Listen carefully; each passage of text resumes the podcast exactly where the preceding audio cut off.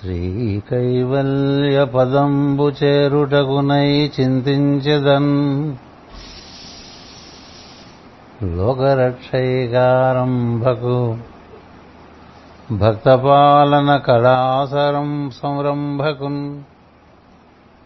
ధనవోద్రేకస్తంభకు కిళీలోల విలస దృగ్జాల సంభూత నానాకంజాత భవాండ కుంభకు మహానందాంగనాడింభకున్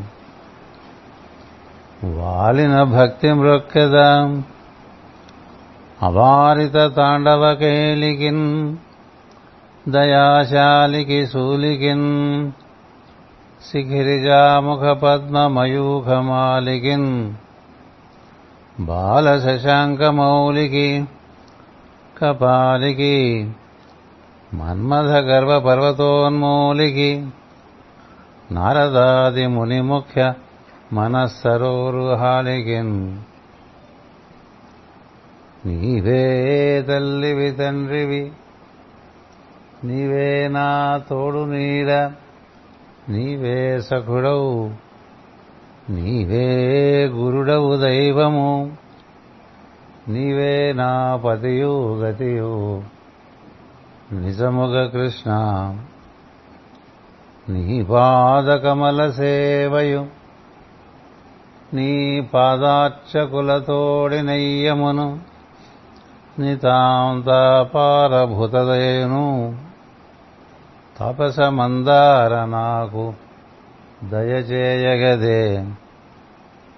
మా ఇంటికి విచేయము నియంఘ్రి సరోజరేణు నికరము శోకన్ మా ఇల్లు పవిత్రం బగు.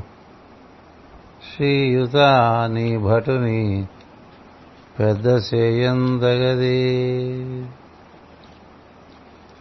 భాగవతము తెలిసి పలుకుట చిత్రంబు సూలికైనను తమి సూలికైన భుధజనుల వలన వినంత కన్నంత తెలియవచ్చినంత తేటపరదు. పలికెడిది భాగవతమట. పలుకించు విభుడు రామభద్రుండట. నే పలికిన భవహరమగునట.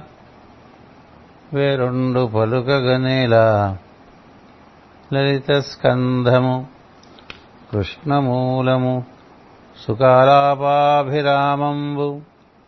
మంజులతాశోభితమున్ సువర్ణ సుమన సుజ్ఞేయమున్ సుందరోజ్వల వృత్తంబు మహాఫలంబు విమల వ్యాసాల వలంబునై వలయున్ భగవతాఖ్య కల్పతరు ఉర్విన్ సద్విజశ్రేయమై శ్రీకృష్ణ యదుభూషణ నరసఖా శృంగారరత్నాకర లోకద్రోహి నరేంద్రవంశదహనా లోకేశ్వర దేవతానీకబ్రాహ్మణ బ్రాహ్మణ నిర్వాణసంధాయక నిర్వాణ భవలతల్ నిత్యానుకంపానిధి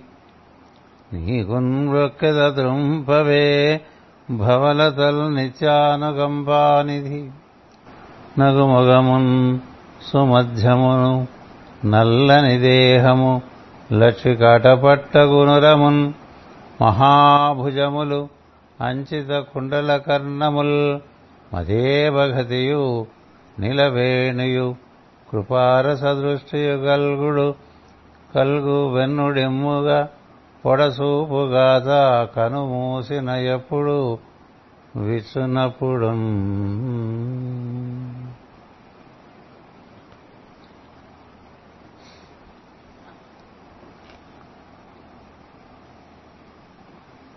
సోదర బృందానికి హృదయపూర్వకమైనటువంటి శుభాకాంక్షలు మరియు నమస్కారములు.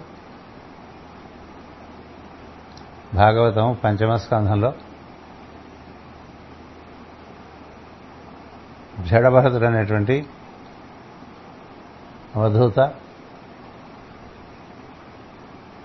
అనేటువంటి ఒక జిజ్ఞాసు ఆ ప్రాంతానికి రాజుగా వర్తిస్తున్నటువంటి వాడు. వారి ఇరువురి మధ్య తత్వపరమైనటువంటి సమాధం సాగుతున్నది. అందులో భాగంగా జడభరతుడు రహుగణుకి జీవులందరూ చైతన్య స్వరూపులని పరమాత్మ నుంచి త్రిగుణముల ద్వారా దిగి వచ్చిన వారని మూడు గుణముల్లోకి దిగి వచ్చేసరికి నేను అనేటువంటి భావన కలుగుతుంది. ఆ మూడు గుణములకు అవతల అది అనిర్వచనమైనటువంటి స్థితి. నేను అంటానికి కూడా ఎవరు ఉండరు. రెండు ఉంటే ఇంకోటి చూసి అంటాం అనేది ఉంటుంది. ఒకటే ఉన్నప్పుడు అంతా అదే ఉంటుంది కాబట్టి ఉండటమే ఉంటుంది తప్ప నేనున్నాననే భావన కూడా ఉండని స్థితి సమాధి స్థితి. అక్కడి నుంచి మూడు గుణాల్లోకి దిగి వస్తే నేనున్నాను అనిపిస్తుంది మొత్తం పిండిలోంచి కొంత పిండి తీసి చపాతి చేసామనుకోండి దానికి ఒక అస్తిత్వం వస్తుంది. దాన్ని అస్మిత అంటారు. దాన్ని ఆంగ్లంలో అయామ్ అంట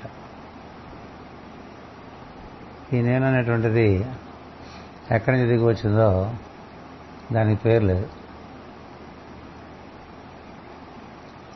అందులోంచి అన్ని దిగి వస్తాయి. అందులోంచి మూడు గుణాల్లోంచి దిగి వచ్చిన వాడు జీవుడు. ఈ జీవుడు చైతన్య స్వరూపుడు. అక్కడి నుంచి మరికొంత దిగి వస్తే పంచభూతాల్లోకి పంచేంద్రియాల్లోకి దిగి వస్తే ప్రపంచంలోకి ప్రవేశి ప్రవేశిస్తాడు. ప్రపంచంలోకి ప్రవేశించేసరికి నేను అనేటువంటిది దాని చుట్టూ నాది నా వారం చేరుతాయి. అంటే సుత సత్ చైతన్యము ఒకటై విడిగా. దానికి చుట్టూ మళ్ళీ నాది నావారం చేరతాయి చేరుతాయి.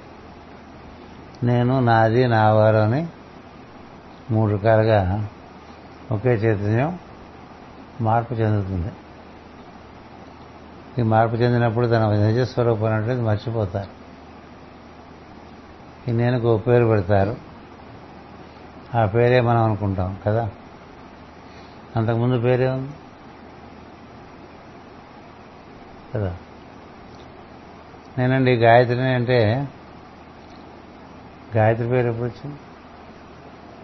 అసలు గాయత్రి కూడా అంతే. మనం పెట్టుకున్న పేర్లే కాక. తత్వంలోంచి అన్నీ వస్తే వాటి వాటి ప్రక్రియలను బట్టి వాటికి పేర్లు పెట్టారు. మూలతత్వానికి పేరు లేదు ఊరు లేదు ఆకారం లేదు ఏమీ లేదు. అది మగ కాదు ఆడది కాదు. స్త్రీ నపుంసక పురుష మూర్తియునుగాక తిరియగమర నరాది మూర్తియునుగాక అని గజేంద్ర మోక్షంలో భజన అవుతున్నారు ఇది అని చెప్పడానికి నిర్వచనం చేయడానికి ఏం లేదు అక్కడ. అలాంటిది త్రిగుణాల నుంచి దిగి వచ్చేసరికి రకరకాలుగా వచ్చేస్తుంది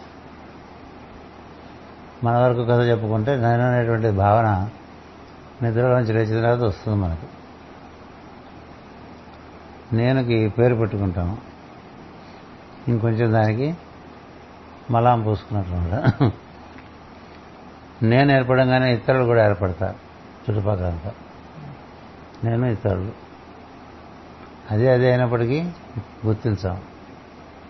మనకుండే స్థితిగతులు అని గుర్తిస్తాం. ఇక నావి మనసులోకి వచ్చేసరికి నావిగా వస్తాయి. ఇట్లా అవతరణం రోజు జరుగుతూ ఉంటుంది.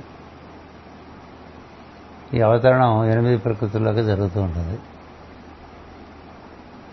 ఇన్ని రకాలుగా ఎనిమిది రకాలుగా మనం మడతలు పడినా ముడతలు పడినా మార్పులు చెందిన తానెవరో తనకు తెలుసున్నవాడు సిద్ధపురుషుడు.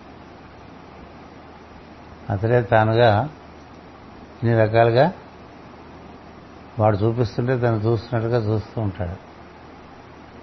అది జడభరతుడి యొక్క పరిస్థితి. అతడికి తన పేరు కూడా తన కాదు.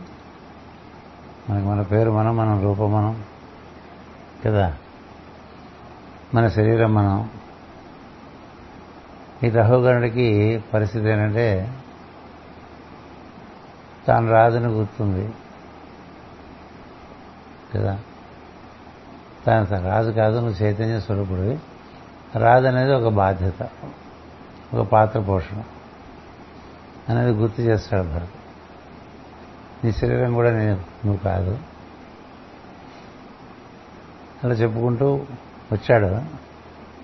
వచ్చేసరికి రాహుగండికి కొంచెం ఆ దృష్టితో ఉన్నవాడు కాబట్టి బాగా నిజమే కదా అనిపిస్తుంది కదా? ఒకే విద్యుత్ ఇన్ని రకాలుగా పనిచేస్తుంటే అవన్నీ వేరు వేరుగా అనుకుంటే అంచేత భరతుల్లో ఉన్నది తనలో ఉన్నది ఈ పల్లకి బొంగులో ఉన్నది పల్లకి మోసవాడలో ఉన్నది చుట్టుపక్కల ఉండేటువంటి చెట్టు చేమ అన్నిట్లోనూ ఉన్నదేమిటి? ఒకే చేత అది మామూలుగా గుర్తుండదు. ఎందుకు గుర్తుందంటే మూడు గుణముల చేత మనం బాగా విచలితం అవుతూ ఉంటాం. పంచేంద్రియం చేత ఇంకా విచలితం అవుతుంటాం ఐదింద్రియాలు ఐదు బాగా ఆడిస్తూ ఉంటాయి. కనపడినవేవి ఇది అదే అనిపించదు కదా వేరుగా కనిపిస్తుంది. ఐదింద్రియాలు ఐదు రకాలుగా చూపిస్తూ ఉంటాయి. మూడు గుణాలు మూడు రకాలుగా చూపిస్తూ ఉంటాయి. అందుకని ఉన్నది ఒకటైనా చూసేవాడిని బట్టి వేరుగా అందుకని మాస్టర్ చెప్తుండే చెప్తూ ఉండేవారు. జగన్ మిథ్య కాదు నువ్వు చూసే జగత్ మిథ్య నువ్వు చూసే జగత్తు మిథ్య కాదు మిథ్య కానీ జగత్తు మిథ్య కాదురా. అది వచ్చిపోతూ ఉంటుంది అది జాయతే గమ్యతే ఇది జగత్ అని. ఇట్లా వస్తూ ఉంటుంటే వెళ్తూ ఉంటుంటే దాన్ని చూస్తూ ఉండాలంటే నువ్వు స్థిరంగా ఉంటే అన్నీ చూడొచ్చు. కదా? నువ్వు స్థిరంగా కూర్చున్నావు అనుకో నది ఎలా ప్రవహిస్తుందో చూస్తాం. కొట్టుకుపోతుండేవాడు ఏం చూస్తాడు నది ప్రవాహాన్ని? చూడాడు కదా. ఇట్లా జడభరతుడు అపిత అపరిమితమైనటువంటి స్థిరం గలవాడనమాట. అందుకని నేను నువ్వు చూసే ప్రపంచం వేరు మహారాజా. అది సత్యం కాదు. నువ్వు నిలబడి ఉంటే నువ్వు స్థిరంగా ఉంటే సత్యం దర్శనం అవుతుంది. నీలోనే స్థిరం లేకపోతే నువ్వు కదులుతుంటే అది కదులుతుంటే ఎట్లా? ఒకళ్ళు కదలకుండా ఉంటే ఒక కదిలేదని చూడొచ్చు. తిరగల రాయి కింద రాయి కదిలిందనుకోండి అప్పు రాదుగా? పైరాయి కదులుతుంటే కింద రాయి స్థిరంగా ఉంటే కథ నడుస్తుంది. అలాగే నీలో నీ చిత్తం స్థిరంగా లేకపోతే అంతా గందరగోళం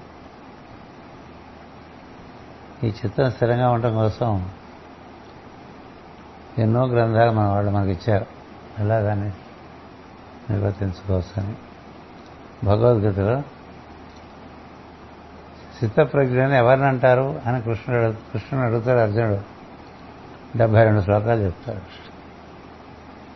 ఇలా ఉంటాడు సిద్ధప్రజ్ఞ మనకి సన్నివేశం బట్టి మారిపోతూ ఉంటాం అప్పటికప్పుడు కదా? ఇప్పుడు ఇప్పుడు క్షణాల మారిపో. మాస్టర్ సివి గారు అంటారు unless the statue is stable on the stage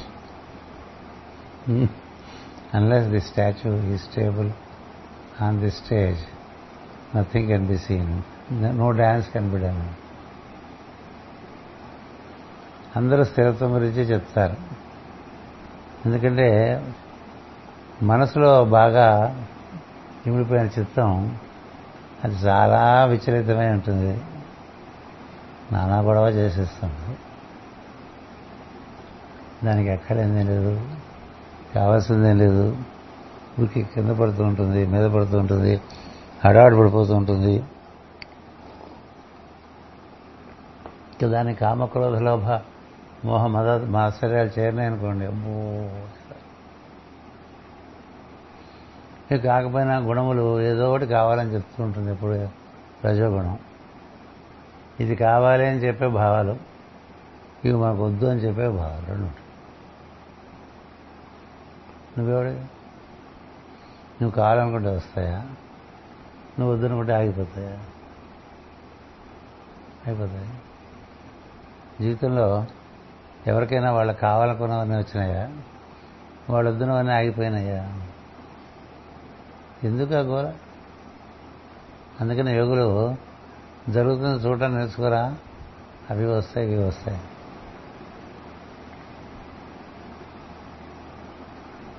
ఎందుకు వస్తున్నాయి నీకు తెలియదు అంచేత వస్తువుని చూస్తుండు సినిమాలాగా నువ్వు స్థిత నువ్వు స్థిరంగా ఉండు అందులో నువ్వు నిర్వర్తించాల్సిన నిర్వర్తిస్తుండే మీతో అంత పదం. అలా స్థిరంగా ఉన్నటువంటి వాడు ఈ రాజు మంచి ఈ పదవులు ఈ ధనము ఈ ఉన్నత కులాలు ఇవన్నీ కూడా మళ్ళీ అభిమానం పెంచే తప్ప సత్యదూరాలు. నేను బ్రాహ్మణ్ణి అనుకోవటం దానివల్ల అక్కలేని అభిమానం వస్తుంది. నేను క్షత్రియుడు అనుకోవడం వల్ల ఇంకా దురభిమానం వస్తుంది. భారతం చదువుకుంటే వేదవ్యాస మహర్షి రాస్తాడు బ్రాహ్మణుడి కన్నా క్షత్రియుడికి ఎక్కువ కష్టం అహంకారం దాటం ఎందుకంటే దురభిమానం చాలా ఎక్కువ. మిగతా వారికి అందటమే కష్టం రాస్తాం అంచేత అందరం ప్రజ్ఞాస్వరూపులు. అందరూ అందరం జ్యోతి స్వరూపులమే మన కూర్చున్న అభిమానం మనకు ఎంత పెరిగితే అంత అహంకారం మనకు పెరుగుతుంది. నువ్వేమిటి? వాడే నువ్వుగా వాడే నువ్వుగా ఉన్నప్పుడు ఇదంతా కూడా వాడే ఇదిగా ఉంది. నిన్ను కూర్చున్న అహంకారం పెరిగినప్పుడు మరి అహుగణుడు పలకిలో కూర్చుని భరతుని తంతాడుగా? భరతుడు ఏం చెల్లించలేదు కదా? ఎక్కడ పరిస్థితి? ఈయన ఎక్కడున్నాడు? ఆయన ఎక్కడున్నాడు? కదా? తర్వాత తర్వాత వరుసగా చెప్పుకుంటూ వస్తే ఆయన మెత్తపడ్డాడు శిష్యుడు. ఎంతవరకు వచ్చాడు? నువ్వు రాజు కాదు నేను బ్రాహ్మణ్ణి కాదు. అందరం శుద్ధ చైతన్య స్వరూపం మూడు గుణాలను ఐదింద్రియాలను ప్రవేశించి చిత్తం రకరకాలుగా చిందులు వేస్తుంటే తదనుగుణంగా జీవులు వర్తిస్తూ ఉంటారు. నాకు ఆ పరిస్థితి లేదు. నువ్వు ఆ పరిస్థితిలో ఉన్నావు కాబట్టి నువ్వు రాజునని ఇలా బా అభిమానపడుతున్నావు అని తెలియచెప్పడం వల్ల గత మూడు నాలుగు క్లాసులో రాహుగణుడు మెత్తపడి బ్రాహ్మణోత్తమా? నేను నా సంశయంలో అడిగి తెలుసుకుని తెలుసుకున్న దళచితిని నాకు తగిన విధమున తత్వదర్శనము చేయింపము అని అడిగిన ప్రభువునకు భరతుడు తత్వదర్శనం కోసమే కబురుడి దగ్గరికి బయలుదేరతాడు ఆయన. సో దారిలోనే భరతుడి రూపంలోనే భగవంతుడు తారసిల్లాడు అందుచేత నీ ద్వారానే తత్వదర్శనకు జరిగేట్టుగా అనుగ అనుగ్రహించని కోరాడు. అనుభవింపబడుతున్న ఫలములు మరల కర్మలను పుట్టించును. దానికి భరతుడు ఇట్లా అన్నాడు అనమాట అనుభవించబడుతున్న ఫలములు మరల కర్మలను పుట్టించను. అప్పుడు మనస్సు సంసారమును వర్తించను. సంసారం అంటే చెప్పే కదా జారిపోవటమే సంసారం. మన నిజస్థితి నుంచి మనం జారిపోతే దాని సంసారం. మన నిజస్థితి ఏమిటయ్యా అంటే దైవమే నేను. సోహమస్మి. నేనున్నాను అనేది మనందరం నమ్ముతాం కదా? అది పూర్ణ సత్యం కాదు. నువ్వు ఎట్లా ఉన్నా నువ్వు ఎట్లా ఉన్నావు? పూర్ణ సత్యం అంటే అతడే నేనుగా ఉన్నాను అని పూర్ణ సత్యం అతడు బ్రహ్మము. అందుకని ఈ ఈ నేను ఆ బ్రహ్మంలో కలిసిపోతే బ్రహ్మాహమస్మి అంటే అందుకే మనకి మహావాక్యం చెప్తారు అహమస్మి సోహమస్మి బ్రహ్మాహమస్మి అని చెప్తారు. ఇటు నుంచి అటు చెప్పినప్పుడు అటు నుంచి ఇటు చెప్పుకోవడానికి బ్రహ్మాహమస్మి. నేను బ్రహ్మమే. మాస్టర్ సివి గారిని మీరు ఎవరు మాస్టర్ అని అడిగితే నేను బ్రహ్మను రా అని చెప్పారు. అలా చెప్పగలిగినటువంటి ధీమా ఉండాలి కదా. మరపు లేనివాడు చెప్పగలడు? కదా. వెంకటేశ్వర స్వామి గుడికి తీసుకెళ్ళి తిరుపతిలో దండం పెట్టమంటే ఎవరికి పెట్టారా అని అడిగారు? ఎవరికి పెట్టాలి ఎందుకు ఇవన్నీ చెప్తున్నానంటే ఆ బ్రహ్మ బ్రహ్మము తానే అన్నవాడికి సమస్తము బ్రహ్మముగానే ఉంటుంది. బ్రహ్మము నేనుగా ఉన్నాను అనుకున్న స్థితికి సోహమస్మి. అంతవరకు పర్వాలేదు. అహమస్మి. బాగా దాని చుట్టూ చేరుతుంది చాలా. పేరునే చేరినట్టు అహంకారం చేరుతుంది మదం చేరుతుంది చిన్న పెద్ద తారతమ్యాలు ఉంటాయి. రకరకాలుగా ఉంటాయి ఇంకా పరిస్థితి. ఇక అందులో పడి కామక్రోధ లోహమోహాలు ఉన్నాయనుకోండి ఇంకా ఆ చిత్తం కష్టం. అవన్నీ ముందు క్లాస్లో చెప్పుకున్నాం. ఇప్పుడు మళ్ళీ చెప్తున్నారు ఏంటంటే అనుభవించబడుతున్న ఫలములు మరల కర్మలను పుట్టించను అప్పుడు మనస్సు సంసారమును వర్తించను ఈ సంసారం అంటే ఇలా దిగి వచ్చి మనసుతో బయట ప్రపంచంలోకి వెళ్ళడమే సంసారం. వెళ్ళినప్పుడు బయటవన్నీ వేరువేరుగా కనిపిస్తున్నప్పటికీ అవి ఒక ఈ దృష్టి ఉంటే అదే ఇదిగా ఉంది అనేటువంటి అదే ఇదిగా ఉంది. ఇది ఏ అంటారు. ఉపనిషత్తులో ఇది ఈ కనపడుతున్నదంతా అదే అదే ఇదిగా ఉంది. ఒక దృష్టి ఉంటే అంతర్వాహినిగా మనకు ప్రవర్తనలో సమవర్తన ఉంటుంది. లేకపోతే ఎదుటివారిని బట్టి మన ప్రవర్తన ఉంటుంది. కదా? కాస్త మనకన్నా వాడు తక్కువ వాడు అనుకుంటే ఒక రకంగా ఉంటుంది మన ప్రవర్తన. ఎక్కువ వాడు అనుకుంటే ఒక రకంగా ఉంటుంది ప్రవర్తన. ఇష్టమైన వాళ్ళైతే ఒక రకంగా ఉంటుంది ప్రవర్తన. ఇష్టం లేని వాళ్ళైతే ఒక రకంగా ఉంటుంది ప్రవర్తన. కదా? ఇవన్నీ ఎందుకు వస్తున్నాయి? నీ దృష్టిలోపమే కదా. ఉన్నది చైతన్యమే కదా. రెండు మార్పులు ఎందుకు వస్తున్నాయి? కొంతమంది ఎందుకు వాటేసుకుంటావు? కొంతమంది ఎందుకు దూరం చేసుకుంటావు? నువ్వు నువ్వుగా ఉండొచ్చు. అంచేత చేసే పనులు బట్టి మళ్ళీ కర్మలు పుడతాయి. ఎందుకని? చేసే పనిలో సమవర్తనం ఉండదు. పండిత సమదర్శన అన్నాడు శ్రీకృష్ణుడు భగవద్గీత. భగవద్గీతలో. నువ్వు ఒక బ్రాహ్మణ్ణి చూసినా ఒక ఏనుగును చూసినా ఒక ఆవును చూసినా ఒక కుక్కను చూసినా ఒక కుక్క మాంసం తినేవాడిని చూసినా అందరిలోనూ ఒకడిని ఒకడినే చూడగలిగితే అప్పుడు రా నువ్వు పండితుడిగా అని చెప్తాడు కృష్ణుడు. చూడగలవా?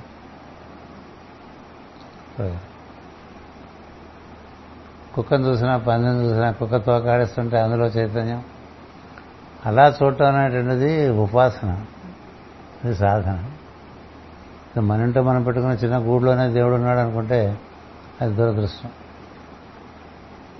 అంతటా వ్యాప్తి చెందిన దేవుణ్ణి అన్ని చోట్ల చూడటానికి ముందు ఒకటి ఏర్పాటు చేసుకున్నావు తప్ప నువ్వు పెట్టుకున్న గూడికే పరిమితం అవడదు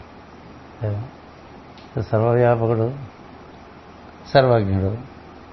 అన్నిట్లో చూస్తూనే ఉంటాడు. సర్వశక్తిమంతుడు. ఈ మూడు ఎప్పుడు గుర్తుపెట్టుకోవాలి? దైవం అంటే మూడే సర్వవ్యాపకుడు సర్వజ్ఞుడు సర్వశక్తిమంతుడు. వాడు నీ లోపల ఉన్నాడు నీ బయట ఉన్నాడు అనేది గుర్తున్న వాడికి ఎలా ఉంటుందంటే వెతుక్కోకల ఇంకా. సముద్రంలో సముద్రంలో ఉన్న చేప నీళ్ళ కోసం వెతుక్కుంటే ఎట్లా ఉంటుంది? చేప సముద్రంలోనే ఉందిగా? ఏమిటి హడావిడిగా తిరుగుతున్నామంటే నీళ్ళు ఎక్కడ ఉంటాయట అవి చూద్దామని తిరుగుతున్నాను. అట్లా ఉంది మా పరిస్థితి. వాళ్ళనే పుట్టి వాళ్ళనే పెరిగి వాళ్ళనే తిరుగు వాళ్ళనే తిరుగుతూ వాడిని వెతుక్కోవటం ఏమిటి? వాడు ఉన్నాడని నీ లోపల ఉన్నాడు నీ బయట ఉన్నాడు అందుకని వెతుక్కోవటమే లేదు తెలుసుకోవటమే ఉంది. భగవంతుని వెతుక్కునే వాళ్ళు వేరే వాళ్ళు రాసుకోండి. భగవంతుని తెలుసుకోవాలి. తెలుసుకుంటే ప్రత్యక్షంగా వెతుక్కోవడం అంటే ఉన్నది చూడకపోతే గుడివాడు గుడికళ్ళతో ఏం వెతుక్కుంటా? వాడు పలుకుతుంటే వినకపోతే చెవిటివాడు చెప్పారుగా పద్యాలని అంధేందు మహాభద్ర శంఖారామములు ఎన్ని గ్రంథాలు చదువుకుంటే ఏం లాభం రా అన్నాడు. ఎందుకంటే నేను నీవు నువ్వు ఉన్నదే వాళ్ళు నీలో ఉన్నదే వాడే. అల సముద్రం కోసం వెతుకున్నట్టు ఉంటుందండి. అల సముద్రం కోసం వెతుక్కోడండి వెతి వెరి కాకపోతే అల సముద్రంలోనే ఉంది అలాగా కూడా సముద్రమే ఉంది. కదా? మరి ఎక్కడ వెతుకుతా ఊరికే ఏదో వేరే వేరే వేరే వెతుక్కుని ఆవేశంగా పాటలు పాడుకుంటే ఉపయోగం? లేదనుకునే కదా చేస్తున్నాం అంతా. ఉన్న చూడకుండా.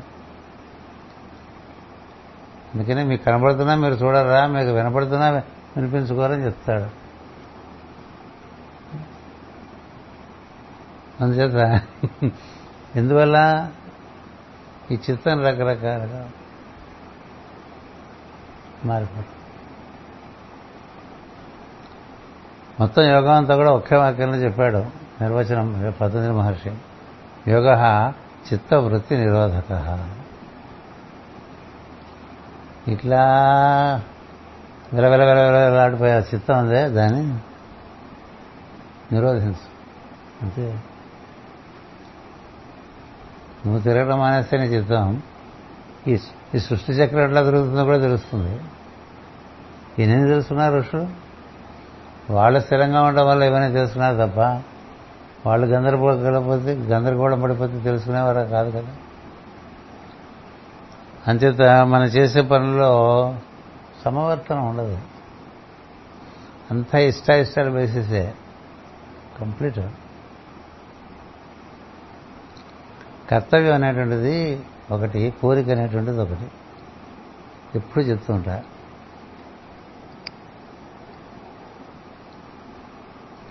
కర్తవ్య నిర్వహణలో ఉండేటువంటి శ్రద్ధ నీకు సమవర్తనం పట్టుకొస్తుంది. లేకపోతే సమవర్తనం రాదు. సమవర్తనం రాకపోతే మనం చెప్తుంటాం కదా పారలాక్స్ ఎర్రర్ ఉందని దృష్టి దోషం ఉంటుంది. వింటంలో కూడా దోషం ఉంటుంది. ఒకటి చెప్తే ఒకటి వింటారు? ఒకటి చెప్తే ఒకటి వింటారు. ఒకటి చూస్తారు ఇంకోటి భావిస్తారు. సమవర్తనం లేదు అంచేత మళ్ళీ పుడుస్తుందబ్బా అది ఉండగా తత్వయోగము నిత్య సత్యమని నీవు గ్రహింపలేవు. ఇలా మాటి మాటికి నువ్వు విచలితమైపోతున్నటువంటి మనసుతో నిత్య సత్యాన్ని గమనించలేవు నువ్వు అని భరతుడు మాట చెప్పాడు. ఎప్పుడూ శాశ్వతంగా ఉన్నటువంటి సత్యాన్ని గమనించాలంటే చిత్తం మూడు గుణములకి రహితమై ఉండాలని చెప్పాడు ముందు. ముందు వాక్యాలని మనం మర్చిపోతే చేయగలిగింది ఏం లేదు కదా? అందుచేత దానికి మాస్టర్ గారు వివరణ ఇచ్చారు. ఇప్పుడు నా వలన పొందిన జ్ఞానము నీ పూర్వపుణ్య కర్మఫలము. ఆయన వివరణ. దాని మీద వేడుక పెడుతున్నావు కనుక నీకు ఇంకనూ కర్మబంధం పోలేదు. అంటే వింటే పోతుందా? విన్నంత మాత్రం కాస్త ఒక అవును కదా అనిపిస్తుంది. తర్వాత? కదా? అందుకని దాని ఎందు వేడుక పడుతున్నావు? కనుక నీకు ఇంకనూ కర్మబంధం పోలేదు. ఇట్లు సంసారమే అయినంత వరకు నీవు ఉపదేశం పొందుతున్న పరమార్థ తత్వము నీవు కాక నీది అయి నిరసనం. ఇప్పుడు తత్వ ఇప్పుడు ఎన్నో పద్యాలు సుఖమహర్షి చెప్పినవి మనం భాగవత పద్యాల్లో చదువుకుంటుండేవాడు తత్వార్థనే మొక్కేదని తత్వార్థనే మొక్కేదని తత్వార్థనే మొక్కేదని. తత్వార్థ అయిపోయాటంటే తత్వ మనకి భాగ భగవద్గీతలో కూడా జ్ఞానిన తత్వదర్శన అంటాడు. ఎవరు తత్వదర్శనం అంటే ఇంకేం లేదు అంతే ఒకటే ఉంది. వాడు ఉండడు. వాడు ఉండడు. అలా ఉండేటువంటి స్థితి నుంచి నేను నా జ్ఞానం అని ఉందనుకోండి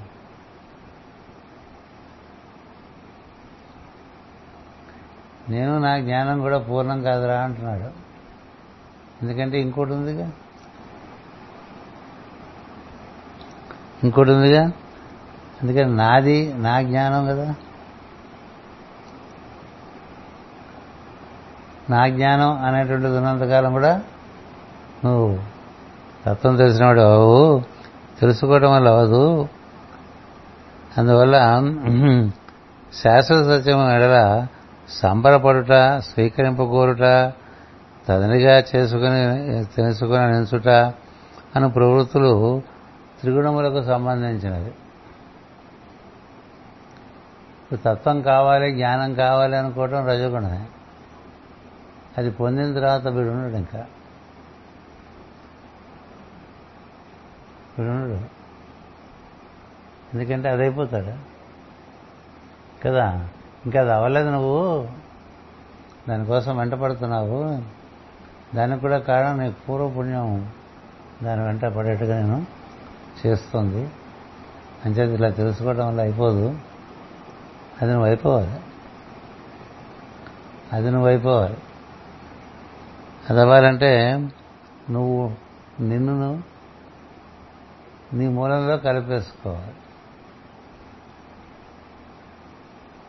ఇలాంటి జ్ఞానం అప్పుడప్పుడు భాగవతంలో చురకలంటించినట్టు ఇస్తూ ఉంటారు. ఎందుకంటే భాగవతంలో అనేక విధమైనటువంటి పద్ధతుల్లో దైవాన్ని చేరుకునే మార్గం చెప్తారు. ఇది అవధూత మార్గం. ఇది వృషభుడు ఆదిబుద్ధుడు ఆదిబుద్ధుడు వృషభుడు. ఆయనలోంచి వచ్చినవాడు భరతుడు. వీళ్ళందరూ అవధూత మార్గంలో వచ్చినటువంటి వాళ్ళు. వీళ్ళు ఈ సృష్టి ప్రారంభమై మానవులకి శరీరాలు కొత్తగా ఏర్పడినప్పుడు ఈ శరీరాల్లో వీళ్ళు ఇరుక్కుపోతారేమో ఈ శరీరాలే వీళ్ళు అనుకుంటారేమో ఒకరు ఎప్పుడు ధనం లేని వాళ్ళకి ధనం వచ్చిందనుకోండి చాలా జాగ్రత్తగా పట్టుకోసమా లక్ష్మిని లేకపోతే ఎప్పుడు పడిపోతావు చెప్తారు పెద్దవాళ్ళు. ఎందుకని? నేను ధనవంతుడిని నేను భావన వచ్చిందనుకో. మరి జ్ఞానం? నేను జ్ఞానవంతుని అనుకున్నావు అనుకో. నేను నేనైనా నేను. అది ఒకటే సత్యం. అది మంత్రధారంలో చాలా బాగా ఇచ్చారు మాస్టర్ గారు. వాళ్ళందరికీ కలిగిన జ్ఞానం ఏంటి? తాను లేక తాను ఉన్నట్టుగా మరేదో తానుగా ఉన్నట్టుగా ఆ నేను నేనుగా ఉన్నానని అదే నేనుగా ఉన్నానని కదా అందరి అనుభూతి? తను లేడు అది తానుగా ఉంది. అది ద్విజత్వం రెండోసారి పుట్టడం. తాను ఉండి తన జ్ఞానం ఉండి తన సంపద ఉండి తన కులము తన గోత్రం తన స్థితిగతులు తన జాతీయత ఇన్ని పెట్టుకున్నవాడికి అంతా అహంకారంగా నేననే పదానికి నిర్వచనం లేదు. అది ప్రజ్ఞ కదా? అందుచేత ఇవి విన్నంత వరకు బ్రహ్మజ్ఞానము తనది ఎగును కానీ తాను కాడు. బ్రహ్మజ్ఞాని నేను బ్రహ్మజ్ఞానిని అని కూడా గుర్తున్నది వాడికి.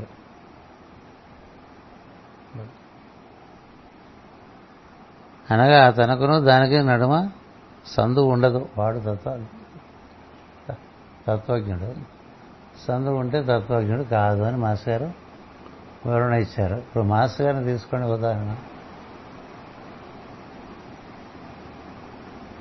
అంటే మాస్ గారు రాసినటువంటి గ్రంథాలు చదువుకుంటే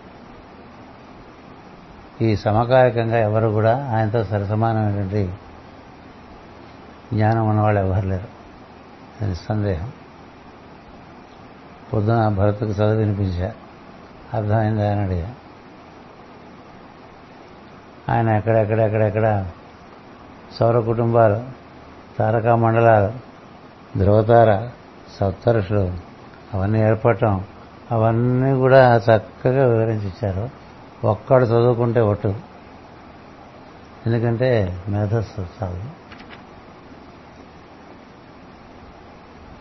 ఎన్ని మన్వంత రహస్యాలు ఇచ్చారు. ఇందులోనే ఉన్నాయి. ఈ భాగవతం ప్రతివాడు భాగవతం చదిగా ఉంటారు. ఎవరు చెప్పలేదు కింద నుంచి చూస్తే ఎలా కనిపిస్తుందో సృష్టి పైన చూస్తే ఎలా కనిపిస్తుందో ఎన్ని రకాలుగా చెప్పారు. ఋషి దృష్టి పైనుంచి కిందకు ఉంటుంది. జీవుల దృష్టి కింద నుంచి పైకి ఉంటుంది. ఎన్నో రకాలుగా ఆయన ఇచ్చే వివరణ చూస్తే సరే మహాత్మ ఎలా ఉన్నారు మనతో? నువ్వు పెట్టి చింతకాయ పచ్చడి కొబ్బరి పచ్చడి కూడా నీకెంతో ఆనందం కలిగించేట్టుగా తినడిపోయావు కదా. మన దాంతోనే తృప్తి. మా ఇంట చింతకాయ పచ్చడి తిన్నాడు. మా ఇంట పెసరట్టు తిన్నాడు. అట్లాగే ఉన్నారుగా? తన బ్రహ్మజ్ఞానాన్ని చూసేట్టుగా ఉన్నారు ఎక్కడుంది ఆడంబరం? అందుకనే అది మనకి అది ఎంత అదృష్టం మనకు తెలియదు మాస్టర్తో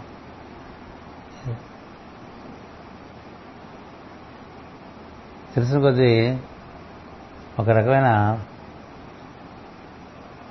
దుఃఖం వస్తుంది కదా? అని ఉన్నప్పుడే తెలుసుకుంటే ఉన్నప్పుడే తెలుసుకుంటే అదిలా అంచేత అలాంటి వ్యక్తి మనకి మధ్య మధ్యలో ఇలా వివరణలు ఇస్తున్నప్పుడు ఎందుకు ఇచ్చారు ఇవన్నీ? మన కోసం ఇచ్చారు. కదా? ఆయన కోసం ఇవ్వరా ఈ భాగవతం అవుతుందంటారా అంటే ఏమో మీ అదృష్టం బట్టి ఏం చెప్పారు అలాంటి మహాత్ముడు. ఇంకొక వాక్యం చెప్తున్నాడు భరతుడు. ఈ భూమిపై నిలబడిన పాదముల కన్నా పైన పిక్కలు ఉన్నాయి. ఆ మీద మోకాళ్ళు ఉన్నవి. అటుపైన తొడలు ఉన్నవి. వానిపైన నడుము ఉన్నది. అటుపైన ఉదరం ఉన్నది. అటుపైన కంఠం ఉన్నది. అటుపైన మూపువులు ఉన్నవి. దాని వెంట కర్రతో చేయబడిన పల్లకి బొంగు వలె వెనుమక ఉన్నది.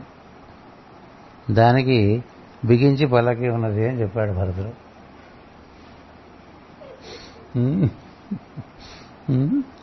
గుండెలో ఊపిరితిత్తులు గల పంజరము ఇదే జీవునికి సంస్థానము గుండెలు ఊపిరితిత్తులు గల పంజరము ఇదియే జీవునికి స్థానము ఆ పలకలో కూర్చుని నువ్వు ఉన్నావు. కదా? ఇప్పుడు పలకలో కూర్చున్నాడు ఇంకా గురువుగారు ఎవరు? శిష్యుడు. ఈ నేల మీదే ఉన్నాడు మోస్తూ కదా? ఆ పలకలో కూర్చుని నీవు ఉన్నావు నీవు రాదని అభిమానంతో అందు కూర్చుంటుంది కష్టదశను పొందిన ప్రజలను చూచి మనసు కరిగి దయ చూపించగలను మనిషికి ప్రధానంగా కావాల్సింది దయ.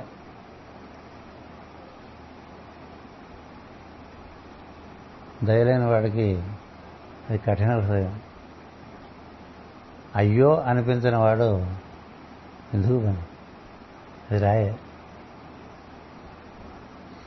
ఎదుటివారికి కష్టం వస్తే అయ్యో అనిపించలేదనుకోండి ఎదుటివాళ్ళే జంతువులైనా చుట్టూ కొమ్మ పెరిగిందనుకోండి అయ్యో అని. పక్షి రెక్క కొంచెం దెబ్బ దగ్గర పడిపోయింది అయ్యో అనుకో అక్కడేదో చిన్న పురుగు కీటకం నేల మీద బోర్లా పడుకొని ఈ బొద్దు ఇంకా ఆడిపోతూ ఉంటుంది. దానంతలో తిరిగి పడలేదు. సాయం చేస్తావా? చేయకపోతే వృధా. తోటి జీవి కష్టాన్ని గమనించగా ఉండేటువంటి వాడు హృదయం లేనివాడు. కదా? ఊరికే పై పై ప్రేమలో అభిమానాలు చూపించడం వేరు. అందుకని కంపాషన్ అంటారు. కరుణ. అది లేని వాళ్ళకి గుండె లేనట్టే కదా. అంచేది ఇక్కడ చెప్తున్నారు నీ నీవు అక్కడ అందులో నువ్వు కూర్చున్నావు. కష్టదశను పొందిన ప్రజలను చూచి మనసు కరిగి దయ చూపించవలను. నీవు నిగ్రహం మాత్రము చూపించి ప్రజలను హద్దులు పెట్టుతూ పరిపాలించుతున్నారు. రూల్స్ రెగ్యులేషన్స్ నువ్వు ఇట్టా ఉండాలి. నువ్వు ఇట్టా ఉండాలి. నువ్వు ఇట్టా ఉండకపోతే ఇట్లా ఇట్లా శిక్షిస్తాను. కదా? పెద్దవాడికి ఒకటి ఉంటుంది. మన దగ్గర సాయం పొందే మన మాట వినాలని. కదా? వినాలని వాడికి ఉండొచ్చు. వాడి స్వభావం అవగాహన పెంచుకోవాలి తప్ప ప్రేమ ఉంటే అవగాహన. ప్రేమ లేని చోట అవగాహన లేక అహంకారం పనిచేస్తుంది. ఎందుకు ఆ జీవిల? వాడు అందరు ప్రతివాడు బాగుండాలని అనుకుంటారు ఈ బాగుండాలనుకునే వాళ్ళలో ఎవరెవరికి వారి వారి స్వభావాలే వాళ్ళకి అడ్డం. అది నువ్వు వాడి అందరికి ప్రేమ ఉంటే వాడిని అందులోంచి దాటించే ప్రయత్నం చేస్తావు. లేకపోతే వాళ్ళు తప్పులు అనుతూ ఉంటావు వాడిది అది అందరి గురించి నిర్ణయాలు చేస్తుంటాం కదా. ప్రతి వాళ్ళ గురించి నిర్ణయాలు చేసేస్తూ ఉంటాం. ప్రతి వాళ్ళ గురించి అభిప్రాయాలు మనకి. నీ అభిప్రాయం నీ కరెక్ట్. అది దురభిప్రాయం కావచ్చు. సదభిప్రాయం కావచ్చు. అభిప్రాయం ఎందుకు? వాడు జీవుడే. నీవైనా చేయగలిగితే చెయ్యి. నీ అవగాహన చెప్పు. వాడు నచ్చితే తీసుకుంటాడు. లేకపోతే లేదు. కాకపోతే ఆయన రాదు అనేటువంటి ఒక పరిస్థితిలో ఉన్నప్పుడు ఈ రూల్స్ రెగ్యులేషన్స్ ఈ శిక్షణ శిక్ష ఇవన్నీ అమలుపరిచేప్పుడు కొంచెం వాళ్ళకి తెలియకుండానే కఠినత్వం వస్తూ ఉంటుంది. ఇప్పుడు పోలీస్ డ్రెస్ వేసుకుంటేనే కఠినత్వం వచ్చేస్తుంది. అధికారం. అందులోంచి కఠినత్వం వస్తూ ఉంటుంది అక్బర్కు ఒకసారి అక్బరు చక్రవర్తి పరమగురువుల శిష్యుడు. ఆయన ఒకసారి రాజ్యసభకి ఒక తీర్మానం ఇవ్వటానికి వెళ్ళాల్సి వస్తుంది. సరే రాజప్రసాదం నుంచి బయటకు వెళ్దాం అనుకుంటే అలా చూస్తే చుట్టుపక్కల ఒక సీతాకొక చిలుక మహల్లో ఎరుకుని ఎటుకు పోవటానికి తప్పించడానికి దారి లేక అంత అద్దాలు ఉంటాయి. బయట కనిపిస్తుండేది ప్రపంచం. వెళ్ళాలంటే అద్దం డ్రెస్ ఇస్తాం. ఇబ్బంది పడిపోతూ ఉంటుంది. చూస్తాడు. చూసిన తర్వాత మనుషులు పిలిపించి ఆ సీతాకు ఒక చిలుకని జాగ్రత్తగా పట్టి తీసుకొచ్చి కిటికీలోంచి బయటకు పంపించేస్తాడు. సభకు వెళ్తాడు. సభకు వెళ్తే ఆ సభలో అక్కడ ఒక విచారణ చాలా రోజులుగా జరుగుతుంది. ఓ సామాన్యుడు అతడు హంతకుడని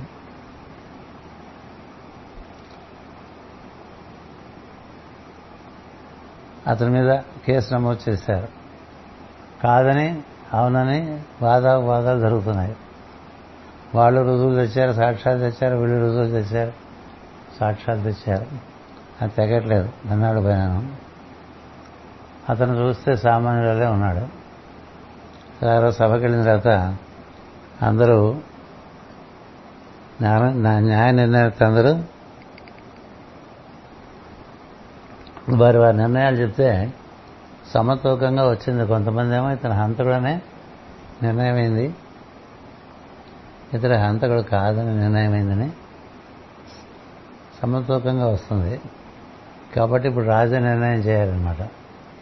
ఇప్పుడు రాజు అతను హంతకుడు కాదని నిర్ణయం చేసి పంపించేస్తాడు.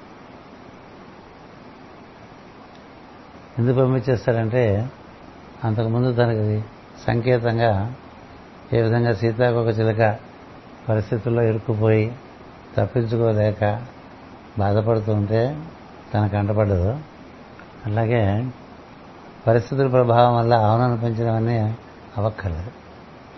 అందుకని బెనిఫిట్ ఆఫ్ డౌట్ అతడికి ఇచ్చేసి అతను వదిలేస్తాడు. ఆ తర్వాత వీళ్ళందరూ అడుగుతారు ఈ న్యాయ నిర్ణేతలందరూ కూడా. అలా ఎలా చేయగలిగావు నువ్వని కొన్ని కొన్ని నిర్ణయాలు మనకి అతీతంగా మనలో తటస్థపడుతుంటాయి. వాటిని మనం మన్నించాలని చెప్పి.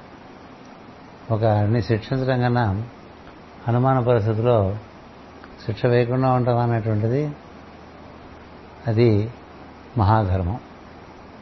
అలా మనకి దయ ఉంటే అటువంటివి ఉంటాయి.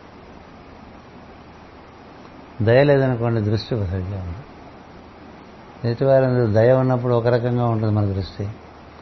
ఎదుటివారి ఎందుకు దయం లేకపోతే ఇంకో రకంగా ఉంటుంది దృష్టి. ఇప్పుడు మన అడుగుతారు వాళ్ళు వీళ్ళు వచ్చి కాస్త సాయం చేయండి అని. కదా? ఒక్కొక్కరికి చేస్తాం ఒక్కొక్కరు చేయం. దేన్ని బట్టి దానికి సమిష్టిగా ఉంటుంది వాసుదేవ నిర్ణయంగా. ఇప్పుడు మనం రైల్లో వెళ్తుంటే ఒకటి ఒకటి రెండు మూడు నాలుగు ఐదు సార్లు వచ్చేసరికి కొంతమందికి వేస్తారు కొంతమందికి వేయరు కదా. ఎవరు ఎందుకు వేస్తారు ఎవరికి ఎందుకు వేయరు అనేటువంటి నిర్ణయం చేయడం చాలా కష్టం కదా. కానీ ఇచ్చేవాడికి దయ ఉండాలి. దయ లేకుండా ఇచ్చేవాడు అహంకారే. ఏది ఇచ్చినా దయతోనూ ప్రేమతోనూ ప్రేమ ఇంకా పెద్ద విషయం. అందుకని ఇక్కడ ఏం చెప్తున్నానంటే నీకు దయ తక్కువ.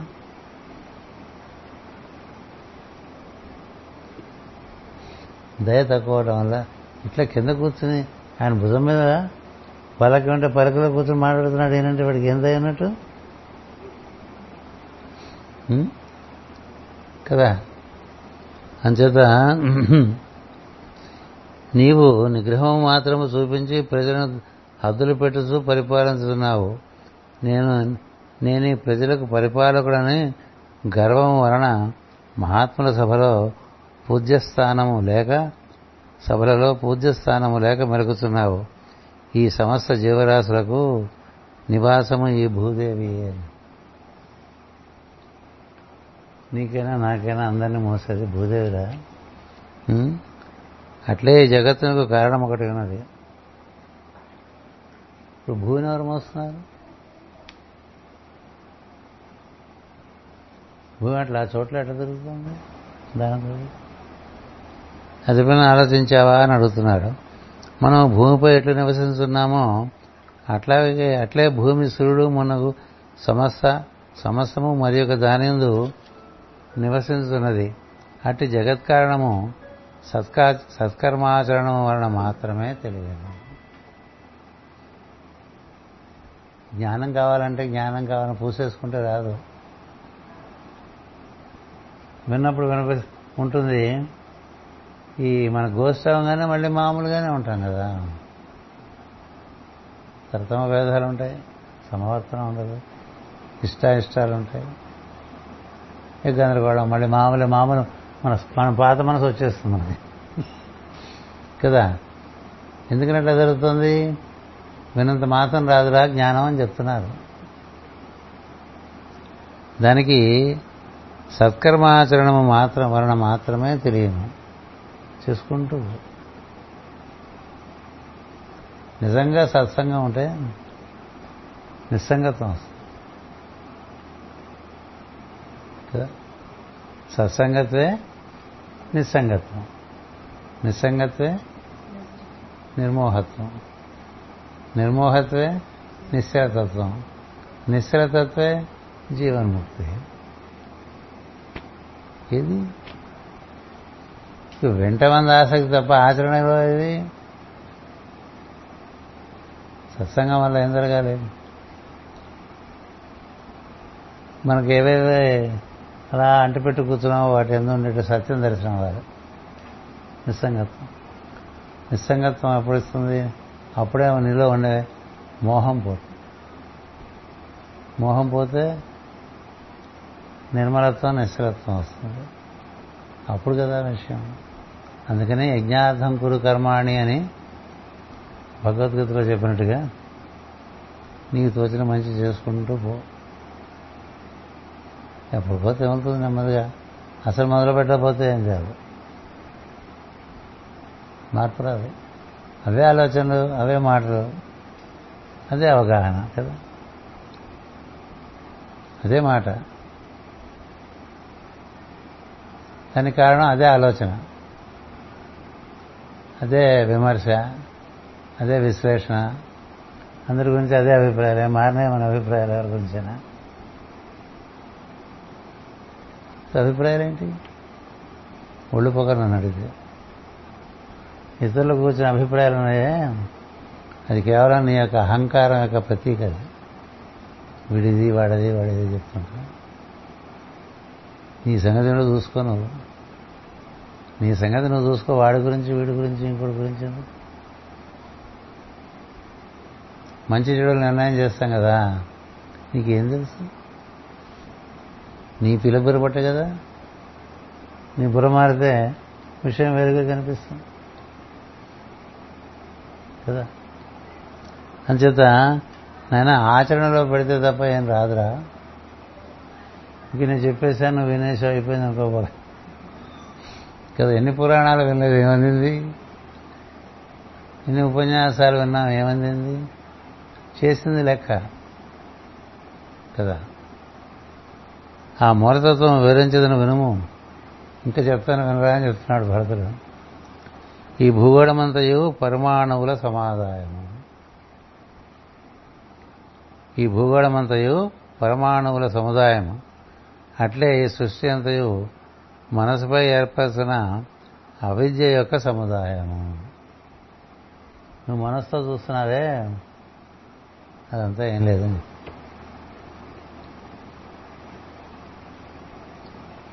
భగవంతుడు భగవద్గీతలో చెప్తాడు ఇంద్రియ గ్రాహ్యం కాదురా బుద్ధి గ్రాహ్యం అంటాడు. మనసు కన్నా పై కట్టలోకి నువ్వు వెళ్తే అప్పుడు నీకయ్యే దర్శనం దర్శనం తప్ప మనసుతో చూస్తే అంతా మాయ. లేని ఉన్నట్టు కనిపిస్తుంది ఉన్నది లేనిగట్టుగా కనిపిస్తుంది. మార్పులైన మనసు నిలుచుట అవిద్య. ఎందుకని ఎప్పుడు మారిపోతుంటుంది మనసు? మారిపోయే మనసు మీద కదిలిపోయే తెర మీద ఏం పడుతుంది బొమ్మ? ఎప్పుడు విలవిలవిలాడుతుంది కనుక పూర్వకాలం పల్లెటూళ్ళ సినిమాలు వేసేవాడు. కదా? ఆ తెర ఇలా కొట్టుకుంటే దాని బొమ్మ ఏం పడుతుంది? కదా? నీకేం అర్థమైంది ఆ సినిమా? సినిమా అర్థమవుతుందా? తెర కదులుతుంటే సినిమా అర్థమవుతుందా? అర్థమవుతుంది కదా? తెర నిశ్చలంగా ఉంటాయి కదా సినిమా కనిపిస్తుంది. మార్పులైన మనసు నుంచుట అవిద్య. వస్త్రమును చూస్తుండగా చూస్తుండగా అందరి నూలుపోగులు స్ఫురింపవు. అంతేగా? కనుక వస్త్రము అను స్థితి నూలుపోగుల విషయమున చూసువానికి అవిద్య. అంటే నూలుపోగులు చూస్తున్నాడు అనుకోండి వాడికి ఇంకా చీర కనిపించదు. చీర చూసేవాడికి నూలుపోగులు కనిపించవు. కదా? ఏం చూస్తున్నారు? ఏం చూస్తున్నారు? నూలుపోగలు కూడా చూడకుండా దాని మూలమైన పత్తి చూసేవాడు ఉన్నాడు అనుకో. వాడికి ఇంకో కనిపిస్తుంది. కదా? కనుక వస్త్రమన స్థితి నూలుపోగల విషయమైన చూసుకోవడానికి అవిద్య. లోక వ్యవహార వినియోగం అనగా కట్టుకొనుటగా కప్పుకున్నట మనకు వినియోగం వస్త్రము చేతనే తప్ప నూలు పోగుల చేత సాధ్యము కాదు.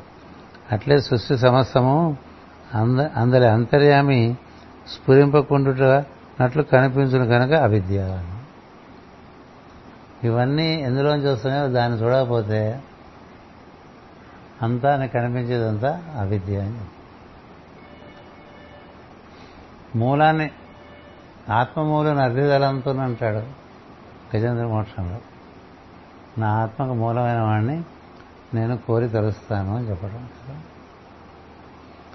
అందరికీ అందరిలోనూ మూలంలో ఉన్నవాడు ఒకడే వాడిని భాగవతంలో నారాయణుడు అంటారు. అదే శివపురాణం చెప్తే పరమేశ్వరుడు అంటారు. అదే అమ్మవారి కథగా చెప్తే పరాశక్తి అంటారు. పర పర అంటే బియాండ్ అని. పరబ్రహ్మం పరమేశ్వరుడు. పర దాంట్లోంచి అన్నీ వచ్చినాయి. తెర లేకుండా వెండి తెర లేకుండా సినిమా లేనట్టు అది లేకుండా ఇవేమీ లేవు. ఈ మార్పులు ఏమీ లేవు. కదా? అందుకని ఈ అంతర్యామిని దర్శనం చేయకుండా మిగతా దర్శనాలు చేస్తూ ఉంటే ఆ దర్శనాలన్నీ పాక్షికం.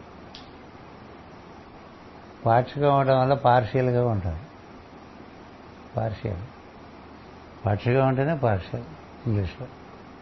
పూర్ణ దర్శనం కాదు కదా. కానప్పుడు ఏం జరుగుతుంది? నీకు పూర్తిగా చూడకుండా నీకు అవగాహన దాని మీద నువ్వు వర్తిస్తూ ఉంటావు కదా. అందుకని may we live in the awareness of the background అంటారు కదా. అంటానికి ఏది? ఇప్పుడు నీలో అయినా నాలో అయినా ఇక్కడ వినేవాళ్ళలో అయినా అందరిలో కూడా ఒకే ఒక చైతన్యం అనుసంధానం చెందింది కదా. ఈ చెప్పే మాటలు వినే మాటలు వినే ఏది? అదే అది లేకపోతే వినటానికి ఏముంది? వినేవాళ్ళలో చైతన్యం లేకపోతే వాడు వినలేడు. చెప్పేవాళ్ళలో చైతన్యం లేకపోతే వాడు చెప్పలేడు. ఏమిటి బ్యాక్గ్రౌండ్ దీనికంతా? నేనా బ్యాక్గ్రౌండ్ ఈ పుస్తకం ఆ బ్యాక్గ్రౌండ్ మీరు ఆ బ్యాక్గ్రౌండ్ ఇందరిలోనూ ఒకే ఒక ప్రజ్ఞ ఉంది కదా. అది ఒకటే కదా. అది గుర్తుంటాం. భాగవత రహస్యం. అది గుర్తు లేకుండా భాగవతం ఎన్నిసార్లు చదువుకున్న ఉపయోగం సర్వాంతర్యామి. అతడు లోపల ఉంటాడు బయట ఉంటాడు. కదా అంతర్యామి అంతర్యామి. అంతర్యామి అంటే లోపల ఉన్నవాడనే బహిర్యామి కూడా. అంతర్బహిష్య తత్సర్వం వ్యాప్య నారాయణ స్థిత అని గట్టిగా అరవటం కాదు. తెలియదు. తెలియటం వేరే అరవటం వేరు. అరవటం ఏంటంటే మాకు కూడా వచ్చు మంత్రపుష్పం అనేది అంతేగా? ఎంత ఆడంబరం ఎంత ఎంత డంబాచారం తెలిసిన వాడికి అదే వైభవం కదా? అంచేత అట్లే సమస్త సృష్టి సమస్తమనందరి అంతర్యామి స్ఫురింపకుండానట్లు కనిపించును కనుక అదంతా అవిద్య అవిద్యానాం అంత స్థిమిరమిహ ద్వీపనగరి అని చదువుతూ ఉంటాం కదా. ఏం చదివినా బాగా స్టైల్గా చదివాలని ఒక ఫీలింగ్ తప్ప ఏమర్థమైంది? లోతుల్లోకి వెళ్ళాలి. నీ లోతులు డీప్ డీప్ అంటే అది ముట్టుకునేంతవరకు వెళ్ళాలి. ఎక్కడుంది అది? ఎక్కడో మనసులో ఉన్నావు. ఇంకా బయట ఇంద్రియాల్లో ఉన్నావు. ఇంద్రియాల్లోంచి మనసులోకి వచ్చి మనసులోంచి బుద్ధిలోకి వచ్చి బుద్ధిలోంచి గుణాలు దాటి అక్కడి నుంచి పరితత్వంలోకి వెళ్తే అది ముట్టుకో పోనీ లోపల చూడలే బయట చూడు దీనికి మూలం ఏంటి? అన్నిటికీ మూలం ఒకటి అన్ని పరమాణువులే చివరికి. సృష్టి అంతా పరమాణువుల సముదాయం అన్నారుగా. అన్నీ ఇలా బయట దృష్టిలో చూస్తే అన్ని అణువులే. అణువులు పరమాణువులు. వాటికి మూలం.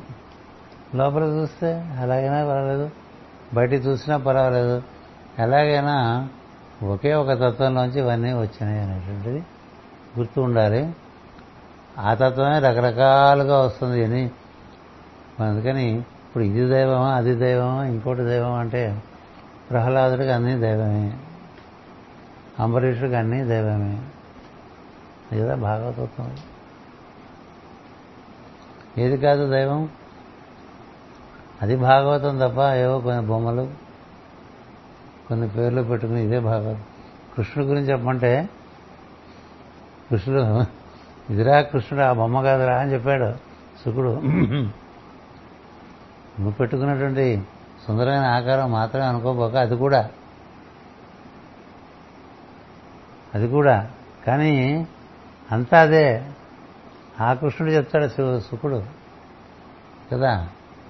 అందుకని లలిత స్కంధము కృష్ణ మూలము. బయటికి చాలా మాధుర్యం ఉంటుంది. కానీ అసలు కృష్ణుడి యొక్క మూలం చెప్తుంది అందుచేత ఇట్లా ఒకటి అది ఇట్లు ఒకటి రెండుగా కల్పింపబడుటయే మాయ. అంతర్యామియే చూసేవాడు చూడబడ చూడబడవాడుగా నేర్పుట. ఇప్పుడు నువ్వెవరు? అంతర్యామి వ్యక్త వ్యక్త స్వరూపమే. అది ఎక్కడి నుంచి వచ్చింది? సముద్రం నుంచి వచ్చింది. ఇంకెక్కడి నుంచి వస్తుంది? ఇప్పుడు మనం చూసే వాటిలో కొన్ని మనకి నచ్చినవి కొన్ని నచ్చడం ఉంటాయి కదా. నచ్చడం ఎక్కడి నుంచి వచ్చినాయి?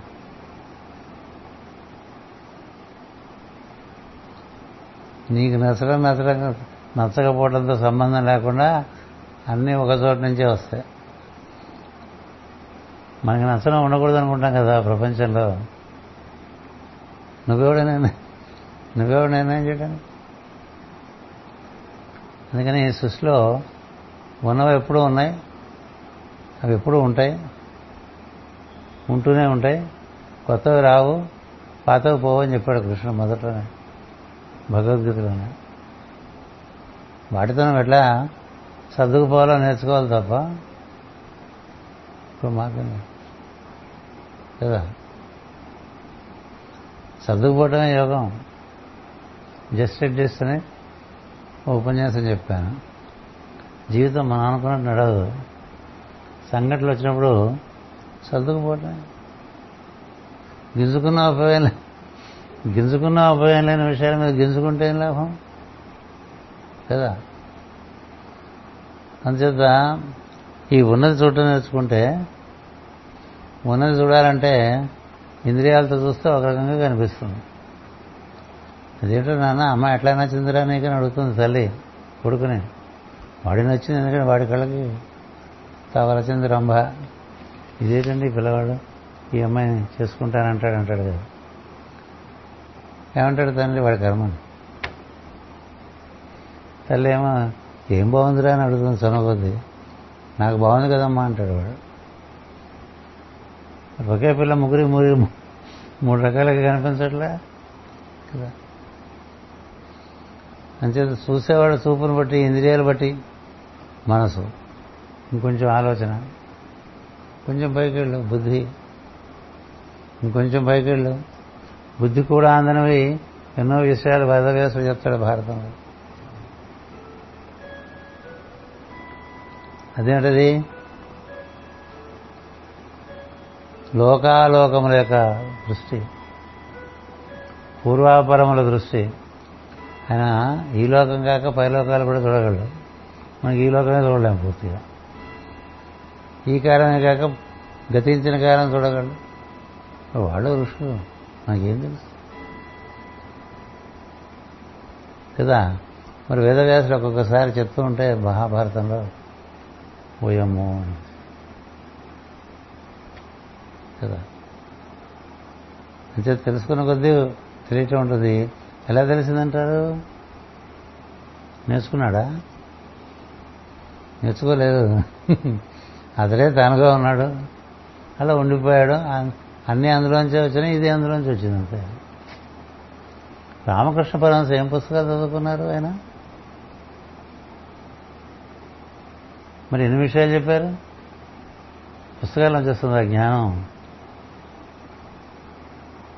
జగత్ చైతన్యంతో ముడిపడిపోయి అందులో హాయిగా తన్మయం చెందుతూ ఆడుకుంటూ ఉంటూ ఉంటాడు మహాత్ముడు ఆయన కానీ తెలియదు ఏముంటుంది? అమ్మ చెప్తుందంటాడు అంటే. మీకు ఎలా తెలుసు అంటే అమ్మ చెప్తుందంట. మరి మనకు అమ్మ చెప్పదే? అందుకని మహాత్ముల కథ చదువుకుంటే వాళ్ళు ఎంత అందులో మునిగి తేలారో తెలుస్తూ ఉంటుంది. అందుకని నేనెవరనే ప్రశ్న ఉంది చూస్తారా? దానికి ఎప్పుడూ మనం మనం చేసుకునే నిర్ణయాలన్నీ తప్పు నిర్వచనాలన్నీ తప్పు. అది తెలిసి ఉండాలి. అదే నేనుగా ఉన్నాను. నా వంతు కర్తగా నిర్వర్తిస్తుంటాను మిగతా టైంలో దాంతో కూర్చుంటా. అది భక్తులు చేయాల్సిన పని జ్ఞాని చేయాల్సిన పని. జ్ఞాని తనకున్నటువంటి పరిజ్ఞానంలోనూ శాస్త్రాలను తిరగడం. వస్తే చెప్తాను విశ్వామిత్ర మహర్షి ఉన్నాడు మహాజ్ఞాని బ్రహ్మజ్ఞాని. మరి ఆయన దగ్గరికి వచ్చి యాదవులు ఆ పిల్లలు ఏదో కడుపులో ఒకటి పెట్టుకుని చీర కట్టుకుని వచ్చి గర్భవతి మగపిల్లవాడేవాడు గర్భవతి? మగపిల్లాడు పుడతాడా? ఆడపిల్ల పుడుతుందా? అంటే మీరు భవిష్యత్తు జ్ఞానం ఉన్నవారు జ్యోతిష జ్ఞానం ఉన్నవారు అంటారు కదా. చూశాడు. బాగా మదం ఎక్కున్నారు వీళ్ళు. పుడుతుందిరా ముసలం పుడుతుంది మీరందరూ చస్తారని చెప్పి. ఇప్పుడు ఋషుల కథలు చదువుకోవాలి ఆ దృష్టి వేరు. వాళ్ళు అదే తనగా ఉంటారు అంతే. మహర్షులందరూ అలాగే ఉంటారు. దివ్య సంకల్పం ప్రకారం నిర్వర్తిస్తూ ఉంటారు అంతే. సొంత సంకల్పాలుగా ఉండేవాళ్ళు ఎవరో ఋషులు కాలేరు. యోగులే కాలేరు. సొంత సంకల్పాలు ఉంటే. ఆరాధ్యంలో స్పష్టంగా చెప్తారు కృష్ణుడు. నీ నుంచి ఇట్లా ఊరుతూ ఉంటే ఇది చేయాలి ఇది చేయాలి ఇంకోటి చేయాలని ఏమీ లేదురా. అవి సన్యసించు సంకల్పాలు సన్యాసిస్తే నిజమైన సన్యాసి ఆ బట్టలు తీసి బట్టలు కట్టుకుంటే సన్యాసివి కాదు. సంకల్ప సన్యాసం చేయమంటాడు. సర్వారంభ పరిత్యాగి సమయభక్త ప్రియ అంటాడు భక్తి యోగంలో. నీ నుంచి ఏం ప్రారంభం చేయక ఎప్పుడో ప్రారంభమైపోయింది. నీ దగ్గరకు వచ్చి నువ్వు చేస్తావు. నీ దగ్గరకు వచ్చి నువ్వు చేయడం తప్ప నువ్వురికి అది ఇది పూసుకుని చేసావు అనుకో ఒంటి నిండా ఏమేమి పూసుకోకూడదో అవన్నీ పూసుకున్నట్టు అవుతాయి. సర్వారంభ పరిత్యాగి సమయభక్త ప్రియ అని భక్తి యోగం. ఆరో అధ్యాయంలో నహ్య సన్యస్త సంకల్పో యోగి భవతి అని. ఏవో చేద్దాం అనిపిస్తుంది కదా ప్రతివాడికి.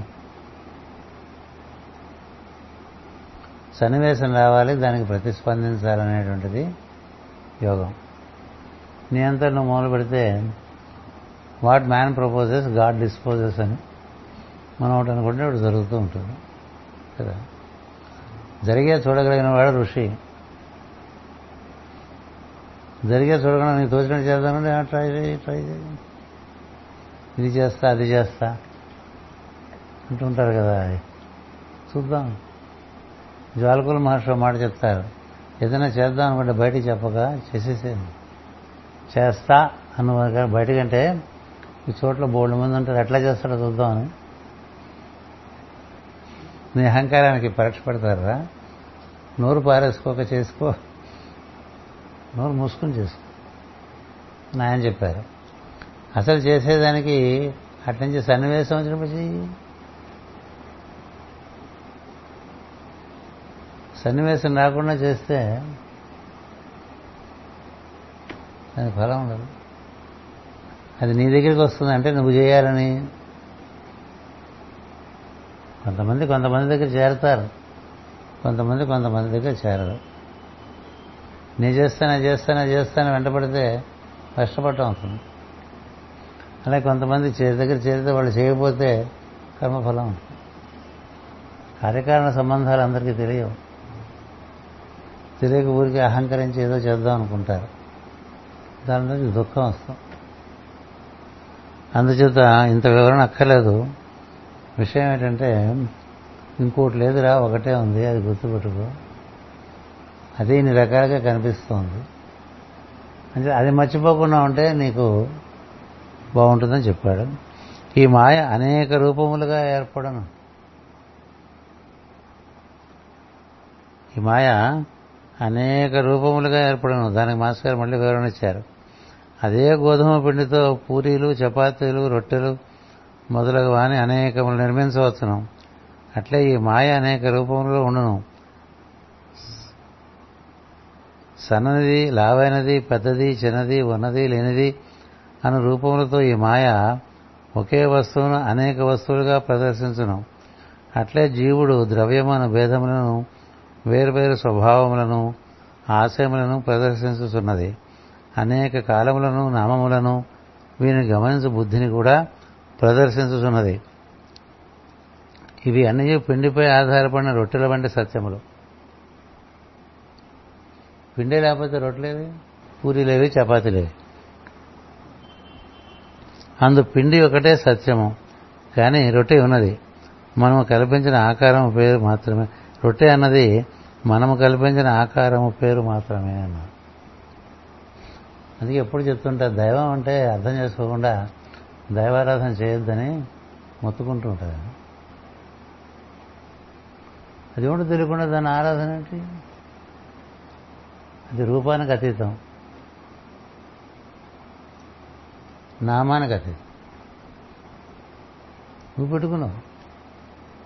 ఈ రూపం ఏం లేదు. ఈ నామం అని లేదు. ఈ దేశంలో ఉంటాడు ఈ దేశంలో ఉండడం లేదు. మొత్తం అంతటా ఉంటాడు. ఈ కాలంలో ఉంటాడు ఈ కాలంలో ఉండడం లేదు. ఎప్పుడు ఉంటాడు. కాలము దేశము నామము రూపము ఈ నాలుగు పరిమితులు దాటి ఎప్పుడూ నిత్యం ఉండేటువంటి తత్వం దైవం. వాడిని ఎక్కడైనా చూడొచ్చు. వంటింట్లో చూడొచ్చు బెడ్రూమ్లో చూడొచ్చు బాత్రూంలో చూడొచ్చు. పూనా మార్కెట్లో చూడొచ్చు. రైల్వే పెట్టిలో చూడొచ్చు రైల్వే స్టేషన్లో చూడొచ్చు రోడ్డు మీద చూడొచ్చు బీచ్లో చూడొచ్చు సినిమా చూస్తూ చూడొచ్చు పాటలు వింటూ చూడొచ్చు పిల్లలు ఆడుకుంటే చూడొచ్చు వాళ్ళు వీళ్ళు కొట్టుకుంటుంటే కూడా చూడొచ్చు. దేంట్లో కనపడ్డా అన్నిట్లోనే కనిపిస్తాడు చూసేవాడికి. అలాంటి చూపు కావాలి. అది అంతర్యామి సాధన. ఇవి కొన్నిట్లో చూస్తాం కొన్నిట్లో చూడడం అనేటువంటి వాడికి గుడ్డివాడు కింద. అంచేత ఇక్కడ మాస్టర్ గారు రొట్టె చెప్పారు. అన్నీ పిండితో చేసినవి కదా. శంకరామంలో చెప్తారు. మనం పెట్టుకునే దేవతా విగ్రహాలు దేవతలు అన్నదే అన్ని అన్నీ కూడా ఒకే పిండితో చేసిన బొమ్మలని చెప్తారు.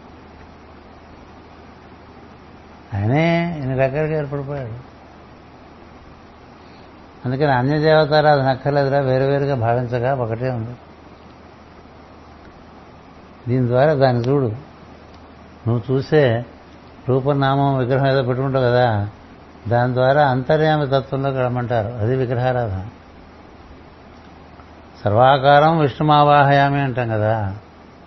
ఇక నేను పెట్టుకున్నటువంటి రూపంలోకి నేను ఆవాహన చేస్తాను అంతా నిండే ఉన్నావు అని చెప్తూ ఉంటాం. అలా అంటాం కానీ సంస్కృతంలో అంటాం కాబట్టి ఏమంటున్నాం కూడా తెలియదు మనకు. పిచ్చి గోల మేడం ఎందుకంటే అవగాహన ఉంటే అనుభూతి. ఉంటుంది జ్యోతిష్యాంతం ఏంటండి? జ్యోతిషాంతం ఏంటండి ఈ కనబడుతున్న వెలుగులకు కూడా మూలం అని అర్థం. సర్వలోకాంతరస్థం. ఏమిటో పెద్ద పెద్దవన్నీ పడుగుతాం. తెలియదు. ఎందుకు పలుకుతున్నామో తెలియదు. అదేమిటో తెలియదు నాన్న గోల ఒక్క వాక్యం కదా?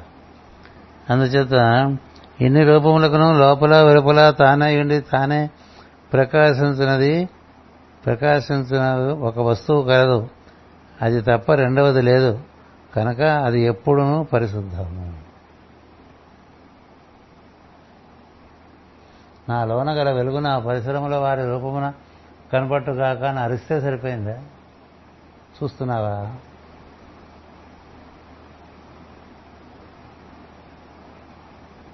May the light and me be the light before me. అంటే సరిపోయిందా? అంటే అలా ఉన్నారు కాబట్టి అలాంటి వాక్యాలు ఇచ్చారని కదా. అది ఒక్కటే పొందదగిన ప్రయోజనము అని చెప్తున్నాడు భరతుడు. ఈ పరబ్రహ్మను పొందుటకు మార్గము దానిని పొందిన వారి సాంగత్యమున యత్నించుట. చాలా ముఖ్యం. సాంగత్యం కావాలి. మొట్టమొదట భాగవతంలో ప్రథమ స్కంధంలో నారద మహర్షి చెప్పేది అదే. ఆ మునుల సాంగత్యంలో నాకు అబ్బిందిరా సాంగత్యం లేకపోతే అబ్బదు.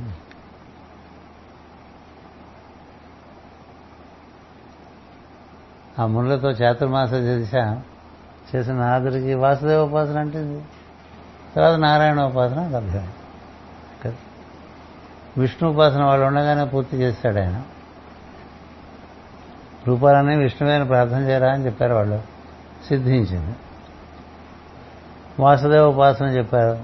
అందరి ప్రవర్తనలో కూడా దాని వెనకాల ఉన్నటువంటి వాడు వాసుదేవుడని గుర్తించమన్నారు.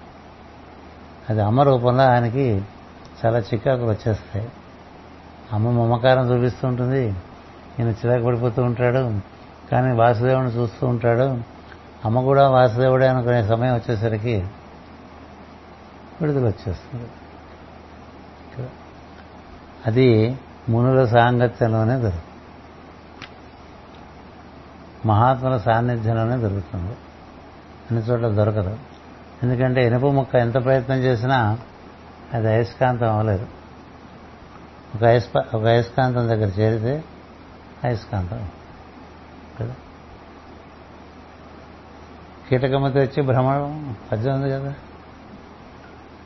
ఒక కీటకాన్ని తెచ్చి ఒక భ్రమణం దా చుట్టూ తిరుగుతుంటే ఆ కీటకం కూడా భ్రమణంలాగా ప్రవర్తించి అది భ్రమణం అలాగే ఒక అయస్కాంతము సాన్నిధ్యంలో ఉండి ఏం నేర్చుకోగల అదే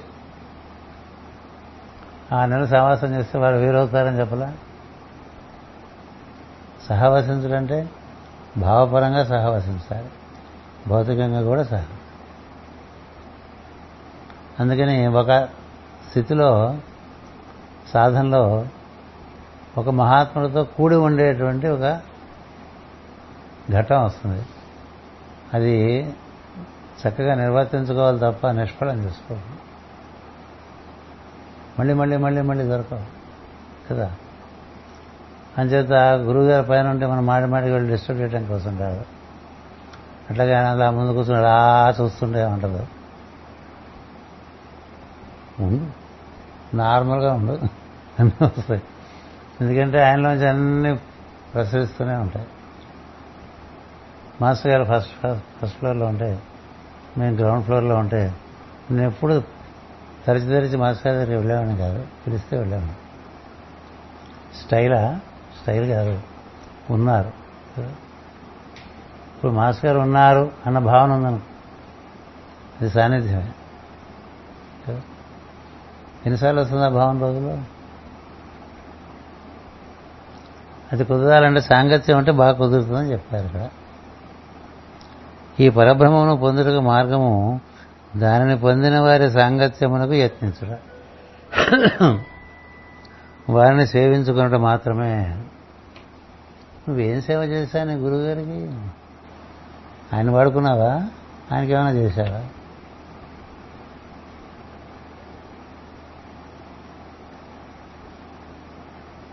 ఆయనకు నువ్వేం చేశావు? నువ్వు ఆయన ఎలా వాడుకున్నావు? కదా? చెప్తుంటారు. మాస్టర్ గారు మాతో సెకండ్ షో సినిమాకి వచ్చారు. చెప్పకూడదు. సిగ్గుచేటు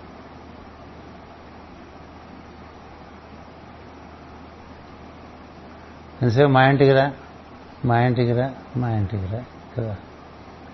నీ గొప్ప. సాంగత్యం వల్ల అహంకారం పెరిగిందా? సాంగత్యం వల్ల సాన్నిధ్యం పెరిగిందా? ఎంతోమంది మాస్టర్ గారు మాతో అని చెప్పుకుంటారు కదా. అది వాళ్ళ గురించి చెప్పుకోవటమే.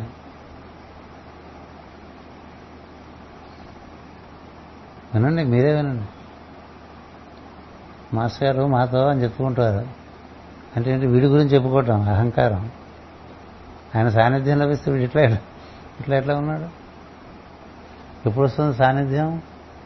నువ్వు నార్మల్ టెంపర్మెంట్లో ఉంటే అటు నుంచి ప్రవహిస్తావు నువ్వు ఇటు నుంచి ఇలాగా ప్రొజెక్షన్స్ ఇస్తుంటే అటు నుంచి వచ్చేదాన్ని అది అన్నీ కూడా రెసిస్ట్ అయిపోతాయి. అరికట్టేస్తావు. అందుకని ఎదురు చూడకూడదు. ఆవాహన చేసుకో కొంతమంది వెర్రిగా వచ్చేట ఎదురుగుండా కూర్చుంటారు. జూలో జంతువులు చూసినట్టుగా చూస్తుంటారు గురువు గారు ఏమన్నా విధానం అది కాదు. ఉండు నార్మల్గా. ఆయన ఎలాగో ప్రసరిస్తూనే ఉంటాడు. సూర్యుడు కాంతి సహజంగానే ప్రకాశిస్తుంది. నువ్వు అడ్డంగా ఏవో పెట్టేసుకుంటే నీకు రాదంతే. అందుచేత ఏం చేయాలి వాళ్ళతో? వాళ్ళని సేవించుకో అన్నారు. సేవ చేసుకోరా? నీ అహంకారం తగ్గుతుంది. తద్విద్ధి ప్రణిపాదేన పరిప్రశ్నైన సేవయా అన్నారు. పద్యాలు అందరికి శ్రోతలు అందరికీ వచ్చు కదా. ఎందుకంటే షిరిడి సాయిబాబా సినిమా చూశారు కాబట్టి. లేకపోతే అది కూడా రాదు అది భగవద్గీతలో ఉన్నదని కూడా తెలియదు ఎవరికి. ఇది మన పరిస్థితి అది కదా. తెలుసుకోరా అన్నాడు. ఏమని చెప్పాడు? తద్విధి తత్తు తెలుసుకో. ప్రణిపాతైన కాళ్ళ మీద పడు. తరచూ తరచూ సేవ చేసుకో. సేవ చేసుకుంటూ దగ్గర చేరి ఆయన ఏమైనా చెప్తాడేమో వింటానే చూడాలి. పరిప్రశ్నైన సేవయ. తర్వాత ఏంటి? తద్విద్ధి పడిపాతైన పరిప్రశ్నైన సేవయ. ఉపదేక్షంతితే జ్ఞానం జ్ఞానిన తత్వదర్శన. అని తోస్తే కాలము దైవము అనుకూలించినప్పుడు ఆయన మాట చెప్తాడు సార్. మనిషికి బాగా అహంకారం మదించిన అహంకారం. ఏం చెప్తాడు? గురుగారు చెప్పినా అందదు ఈయన చెప్పడు హాయి ఎప్పుడూ అనుగ్రహం కలిగినప్పుడు ఓ చిన్న మాట చెప్తే అది పట్టుకుని తరించిన వాడు అన్నారు. కదా?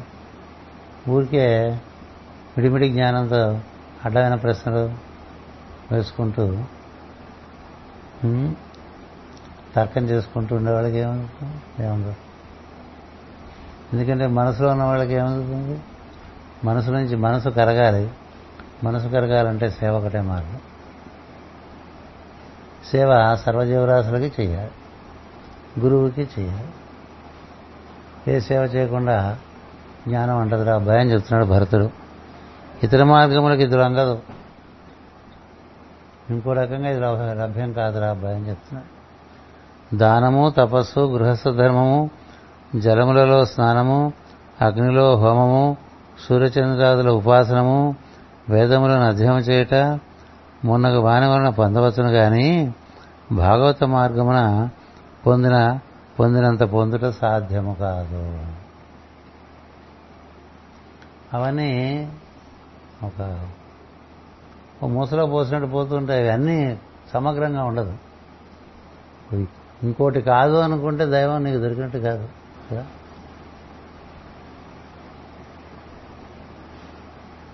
అంతా దైవమే అనేటువంటిది సత్యం. అన్ని మార్గాలు దైవంలోనే ఉన్నాయనేటువంటి సత్యం. నీకు సమగ్రమైన దృష్టి రావాలంటే భాగవత మార్గమే ఇస్తుంది మిగతా ఎందుకంటే ఇది కూడా భగవన్ నిర్ణయంగానే జరుగుతుందని.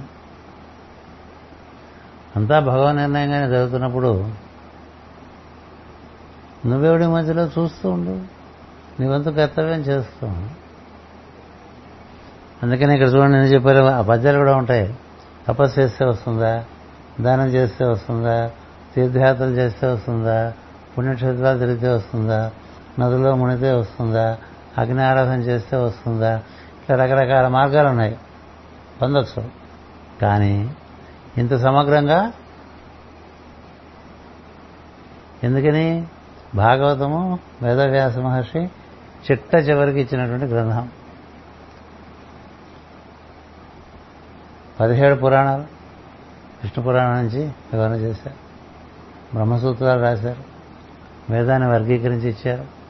మహాభారతం రాశారు. అందులో భగవద్గీత చూపించారు.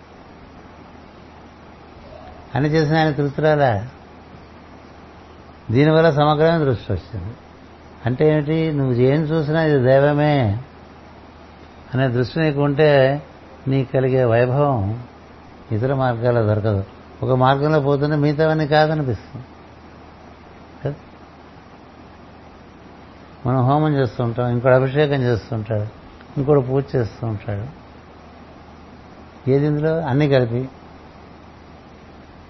కదా? ఏది కాదు? ఏది కాదు? నాది కానిది ఏది లేదు నీలో అన్నాడు కదా పాట. నిజానికి నేనున్నది నీలో. అలా ఒక సమగ్రమైనటువంటి మార్గం భాగవతంలో ఉంది. అందుకే దీనివల్ల పరతత్వం పొందడం అనేటువంటిది లో ఉండే సౌలభ్యము మిగతా వాటిలో లేదు లేదు లేదు అని భరతుడుకి భరతుడు రఘుగణుడికి తెలిపాడు. అంటే పాక్షిక దృష్టి అహంకార దృష్టి మమకార దృష్టి కాక సమగ్ర దృష్టి. అందుకనే మనం చూడండి బ్రహ్మ మా మా బ్రహ్మ నిరాకరో అనిరాకరణమస్తు అనిరాకరణమస్తు అంటూ ఉంటాం. ఏది నిరాకరించగా అది బ్రహ్మమే. నీకు ఇష్టమన్నా లేకపోయినా అది బ్రహ్మం. బ్రహ్మ ఇక్కడ ఈ విధంగా ఉన్నాడంతే దానికి నీకు ఇబ్బంది ఇబ్బందిగా ఉండొచ్చు పక్కకు ఇబ్బందిగా ఉంటే భరించడానికి పక్కకు వచ్చి కూర్చో ఉంటా నేను అంత ప్రిపేర్డ్గా లేను. దాన్ని నిక నిరాకరించు ఎందుకంటే అక్కడ కూర్చుంటేనే అన్నీ తెలుస్తాయి. తది ఆత్మని నిరతే ఉపనిషస్తు ధర్మాహన నువ్వు దాంతో కూర్చుంటే నీకు ఉపనిషత్తులన్నీ తెలుస్తాయిరా. ధర్మాలన్నీ తెలుస్తాయిరా. దాంతో కూర్చోకపోతే నీకేం తెలియదు. సింహాసనానికి కూర్చుంటే భోజరాజు అన్నీ స్పష్టంగా తెలుస్తుండేవాటానికి ఇది విక్రమాదిత్య సింహాసనం అది కదా? ఎందుకని? అంటే సమగ్ర దృష్టి అని అర్థం. సమగ్ర దృష్టి ఎవరికి పాసిబుల్ ఎవరికి సాధ్యం అంటే భాగవతోత్తములకు మాత్రమే సాధ్యం. ఇప్పుడు ఇంత పురాణాలు చెప్పేవాళ్ళు ఇంకో మతం ఒప్పుకోరుగా? ఏ? అది కూడా భగవంతుడు పెట్టింది కదా? భగవంతుడు నిర్ణయం చేయకుండా సృష్టిలోకి ఏమొస్తుంది?